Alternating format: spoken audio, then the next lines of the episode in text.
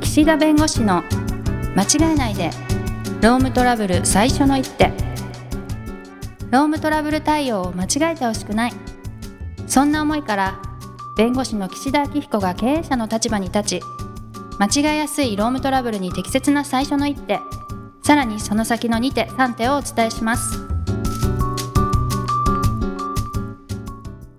皆さん、こんにちは。弁護士の岸田明彦です。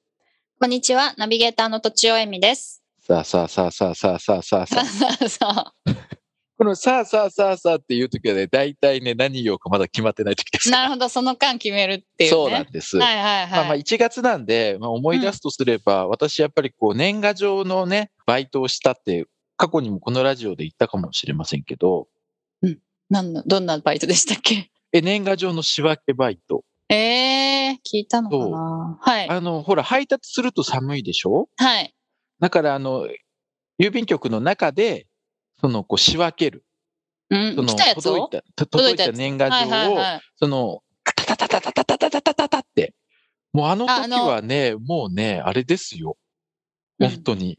怪力か腕力かわかんないけど、もう腕がババババババってやってるもうすごい速さで、この、なんていうの、 え気持ちよさそバンチごとにタタタタタタタタタっうて。えあー、の時はね、本当にね、腕がね、8本ぐらい見えてね。えもー、ちろん腕力じゃ足りないよ。ワンリキって何ですかポケモンのポケモンのな、あポケモンですキャラよ。ポケあモンすのキャラクターですいません、ちょっと、は、あの勉強で。はいい。いやいや、うん、8本あったかわかんない けど。ねそうなんそうそだう。そう。へえ。なんでそういうこうバイトの時にああ楽しかったなっていうのをそう思い出すんですけどこれ楽しそう。なんかゾーンに入ってるみたいに見えますよね。そうパパパパそうなのパパもうもうねあの速さは ね多分隣のあの何人かやっぱりいたんだけどああ、はいはいはい。同じそこことだやる。けは自慢させてほしいけど多分一番速かったそこだけええいいそこなだけ、ー楽しそう、楽しそうう。ん、早そうですよ、岸田さん。うん。でもね最終日にねえ、何かやっちゃったのでそこのそのう郵便局のそうのん担当してくれてるその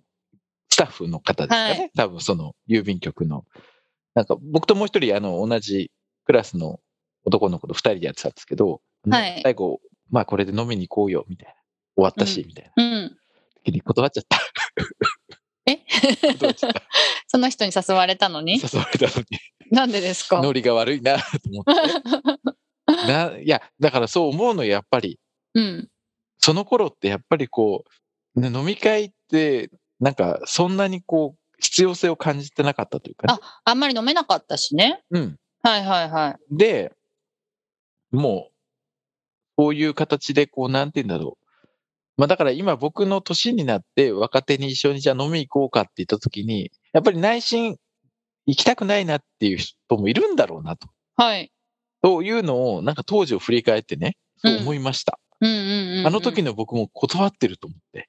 へえ。そう。まうあ、んあの時すいません、みたいな。勉強があるんで。うんうん。それをでもどうなんですか後悔してるんですか行けばよかったなっうてん。。だって、へなーんかこう、せせっかくね、誘ってくれてるし、多分、あの、なんかこう、一生懸命やってくれたことに対しての、その人なりの何かできることをしてくださってたんだろうなと思うわけ。うんうんうんうん今になってみればね。はい。だからそういうところの気持ちを、やっぱ当時感じられなかったっていうのは、やっぱりまだ未熟だったんだろうし、うーん。うん、そこで一緒に話して学ぶこともあっただろうし、はいお。そらくね。うん。うん。っていうところで、なんかすごい後悔の気持ちがあるんですけど、えーで、まあ今日話す内容はね、まあバイト、アルバイトの話なんですけど、はい。あの、コロナの、まあ、頃によくあったのが、まあ今までこう、例えばバイトで週3日ぐらい入ってた人が、まあ、ちょっとその仕事が減ってきたりとか、今いろんな理由でちょっと週3日入れられませんと。うん。で週1にしてくれという形で、まあ大幅にこう、労働日が減ると。はい。いうようなことが実は相次いでたんです。ああ、なるほど。はい。ううん。んこでこのところあのそう、そのバイトの人たちがですよ。はい。で、そうなるとね、困るわけです。アルバイトの方々。いや、週3とうかん週4でまあね入る前提で生活組み立ててるのに、急に週はい1と言われても。はい。でもちろんね、掛け持ちすることは別に禁じられてないことの方が多いと思うんで、はい。その週1日になったんだったら、そ残りのね、日をあの掛け持ちでっていうこともできなくないんだろうけれども、ただ、そうするとまた新しいところ探さなきゃいけないし、慣れなきゃいけないしっていうことなんで、それは負担になる。うん。で、じゃあ会社がどういう理屈でね、そこを説明してたかというと、はい。あの契約書上別に週3日確約とか週4日確約と書いてないわけです。はい。 3日以内でシフトで決めるとか、うん。 4日以内でシフトで決めるとか、うん。もう場合によっては何日以内とか何日って書いてなくて、シフトで定めるとか書いてあることがあるわけです。はい。でね、まあどこまで明確にした方がいいのかっていう問題あるんですけど、まあ、仮にそういう規定になってた場合にですよ。会社側の言い分としては、いや、3日以内だから、それ0、1、2、3、どれも含まれるでしょと。はい。そうでだすから別によね。 3の月もあれば、うん。 2の月もあると。なので、場合によって4の月もあるし、5の月もあると。だから別に3日が確約じゃないんだと。まあ、いうようなことをね、言うわけです。だからこれってね、まあ会社の理屈としてはわかりますよ。もともとアルバイトの方っていうのは、こう定期的にこう、この仕事を、こう、なんていうんですか、安定的にというよりも、その、例えばこう、会社が困ってるとか、この、ちょっと人が足りないよっていうところに、まあ、臨時的に入るみたいなところがもともとのスタートなんで、はい。固定っていう概念はあまり持ってないのかもしれないですけど、まあ、実際にはパートの方とかアルバイトの方の、ね、希望とかそういうものを聞いて、いや、僕フルで入れますよとかね、あの、すごく協力してくださったり、投資で入れますとか言って、あの、やってくださる方ももちろんいるんですね。はい。でそうなると、会社がその、いや、3日以内でシフトで決めるって書いてあるんだから、0でも違法じゃないとか、1でも違法じゃないって言い張っちゃうと、いや従業員の方としては困るわけ。うん。でもコロナの時はそういうことがよくあったわけです。はい。で、あの、休業手当といって、あの、会社が労働日と定めた日に会社がお仕事を与えられない何らか事情がある場合にって、休業手当っていうものを労基法上払わなければいけないルールになってるんですけど、はこれっい。てあくまで労働日であることが前提なんです。うん。うん。なので、シフト上お休みですってされちゃうと、その日ってもともとお休みの扱いになるから、はい。労働日なのに働けないじゃなくて、もともと労働日ではありません。だから休業手当もいりませんっていう形で、まあ、かなりそこでいろいろとこう問題になったということがあありました。はい。で、まあ、こういうのもね、すぐにね、裁判で判決が出るまでには時間かかる。やっぱりこう、コロナになる、そういうことが起きる、実際にそれを裁判で争う、で、判決が出るってなると、やっぱりそんなにボンボンボンボン裁判があるわけじゃないんだけれども、まあ、実際そこが争われて、まあ、えっ、と、一昨年かな令和2年かなそういった判決、令和3年だったかもしれないけれども、やっぱり出てたのは、まあ、契約上、その、例えば週3日、はあいの。シフトで定めるって書いてあって、で、週3日とは特に書いてないと。でもうん実際週3日出てるんだから、週3日の契約が成立してたんだっていうふうに主張したんだけど、それはやっぱりなかなかハードルは高いと。はい。認められないというかね、うん。うあん。の、週3日とは書いてないので、はそうい。。いう合意はないと。ただし、そのいくらね、シフトで定めるって書いてあったとしても、やたらめったら、そのシフトでね、3を0にしたり、1にしたり、そういうような形でシフトを決められたら、それは生活の糧を失うから、それ相応の理由がないと、それはシフトを決めるという、その決めるところの、まあ、権利というかね、会社の指示するそのシフトの組み方そのものが乱用だよっていうことは、あり得るといううのがまあ判断として裁判例の中で出てきています。なるほど。そはのい。契約が週3日になるわけじゃなくて、うんシフトを決めるときに理由もなく減らすという、そのシフトの決め方が、まあ、会社のその、まあ、対応として、まあ、乱暴だとか違法性があると。はい。だから、その分の損害賠償を払いなさいみたいな判断はまあ出てきているものがあるうんうんなるほど。はいはい。本来、例えば週3日で入ってたと平均するとね。だからそれを週1にしたら、本来であればもうあと2日ぐらいは働いてそこの賃金もらえたでしょうと、はい。まあ、いうところなんですね。うだかん。らそういった形でこうシフトを決めるときに、あの、今回、要するにこういう問題が出てきたときに、あ、週4日とか週3日って書いとくと、逆にその週4日とか3日はでこれ契約上こう仕事を与えなきゃいけなくなるから、もう週4日以内とか、もうシフトにしようとかね、うんいうふうになんかこう会社さんの方がいろいろと変えてね、契約を取り交わしてらっしゃる会社さんもなんか増えてきてるんだと思うんですけど、はい。まあ、いずれにしてもね、乱暴なシフトの変更はそういう不法行為の問題になるんで、うんなんていうんですか、シフトで決めるとか3日以内って書いてあるんだから、いくらにしてもいいんだろうっていう考え方はなかなか今後は通用しなくなるので、やっぱり理由があればいいんですよ、ちゃんとね。なるほど。ごめんなさいと、週1にせざるを得ないとう。んうん。ね、で、ちょっとこれはもう3ヶ月ぐらいそうなっちゃうかもしれないんで、もうその間は本当にもう週1しか入れないこと全申し訳ないけれども、ダブルワークをね、認めるんで、あの、他でちょっと探してくんないかとかっていうことで、ちゃんと理由があればいいですよ。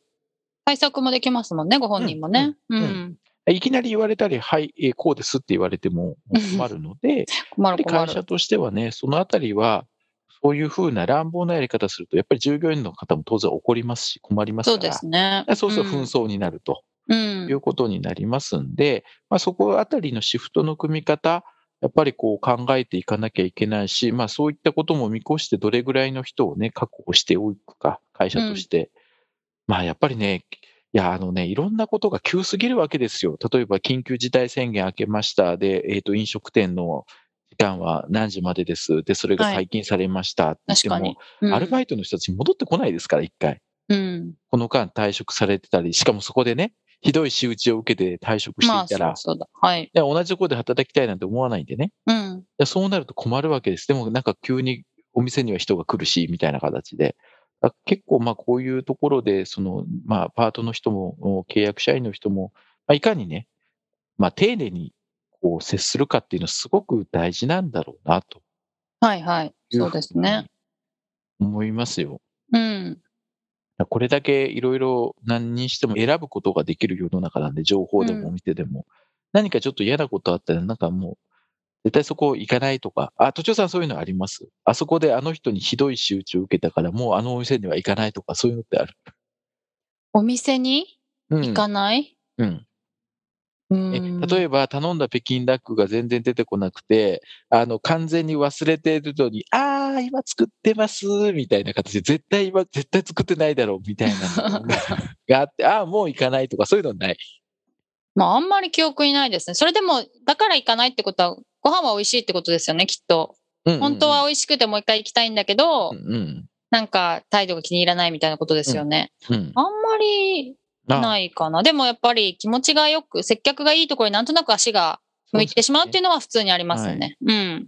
なんで、やっぱりこういう人の気持ちが大事な、まあ、仕事をしてるとですね、まあ、うん労働問題っていう、まあ、そういう小さいところの積み重ねなんだろうなと思って、そうですそういうとねこ。ろでね、あの、対立が深まったりするし、はい。まあ、同一労働同一賃金の問題もそうなんですけど、結局、パートの人だから、契約社員の人だから、これでいいでしょとか、あなたたちはこれだからみたいな姿勢がね、うん。見えるか、うん。本当はそうしたいけど、今できるのこれだけっていうのとでは、うん同じね、まだ実現できてないにしても、今後の可能性も含めてすごく、こう、今後やろうとしてる会社なのか、はいもう契約社員パートの方はそういうふうにしか見てない会社なのかによって、やっぱり従業員の方もわかるんでね。うんまあ、今日はそのパートのその方、アルバイトの方のそのシフトのまあ変更っていうのも、それも乱暴にやっちゃいけないよって、まさにそれもその一つで、はで、い。会社の状況もわかりますから、当然会社として、あの、働いてもらうだけのシフトが組めないということであれば、それは説明するしかないと思いますけど、うんけど、やっぱりその説明の仕方とかね、あの、誤り方とか多分あると思ってね。はい。なんで今日はそのパートの方のシフトの変更の問題を言いましたけれども、まあその根底にはその従業員の方の気持ちだったり、そのパートやアルバイトや契約社員の方も、これ別に正社員もそうですけど、まあ、その従業員に対してどういうふうに会社が思ってるかみたいなところ。で、これがあの今年、その同一労働同一賃金の問題活発に動くんじゃないかっていう、まあその私のこう、まあ大予想。大予想。とはい。も関係してるんですけど、やっぱりそのあたりの従業員の方の気持ちを考えるのも大事かなと思って、なんかね、そう、あの、若い頃って、やっぱり会社の立場でどうするかみたいなことを、こう、すごく、まあ、それも考えてたんだけど、はい。やっぱりこうね、あの、この今の事務所のその創始者である加納先生のその相手の立場に立って考えるんだよっていう、まあその言葉がね、やっぱりどんどんどんどんこう思うようになってきてね。うんうん。相手というのは従業員の方従業員のです方か、ね。はいはいはい。 うん。なんで、ちょっとなんかね、え、なんか、丸まってきちゃったかなみたいな。丸まってる。 丸くなってきた ってこと。丸く、そうそうそう丸くなるんだ、星になれって言うじゃないです か。何ですか知らないそれ。ああの、まあいいです。今誰の言葉ですかはい。 あのいや、CM の言ってたとそのまま言っあ、てるだけ CM なんだ。おはい。あ、でもね、そう。丸くなっちゃいけないけど、なんて言うんですか。別に丸くなることが悪いことでもないんだなっていう気もしたしいいと思います。守りに入るみたいなのはあんま良くないかもうだけど、んうんうん丸くなるのはいいんじゃないですかそうそうそううん。うん。そう。何 まあ、っていうことでね、まあ、今はい日はそういう話をしましたけど、なんか、都庁さんの話を一切聞かずに終わっちゃったから、一回は都庁さん喋ってください。あ、はい。喋れるわ。 喋れるかな。はい。はい。ということで、時間になりましたので、この辺にしたいと思います。また次回もよろしくお願いします。失礼しますあり。がとうございました。今回も番組をお聞きいただきありがとうございましたロームトラブルでお困りの方はロームネットで検索していただき柿椿経営法律事務所のホームページよりお問い合わせください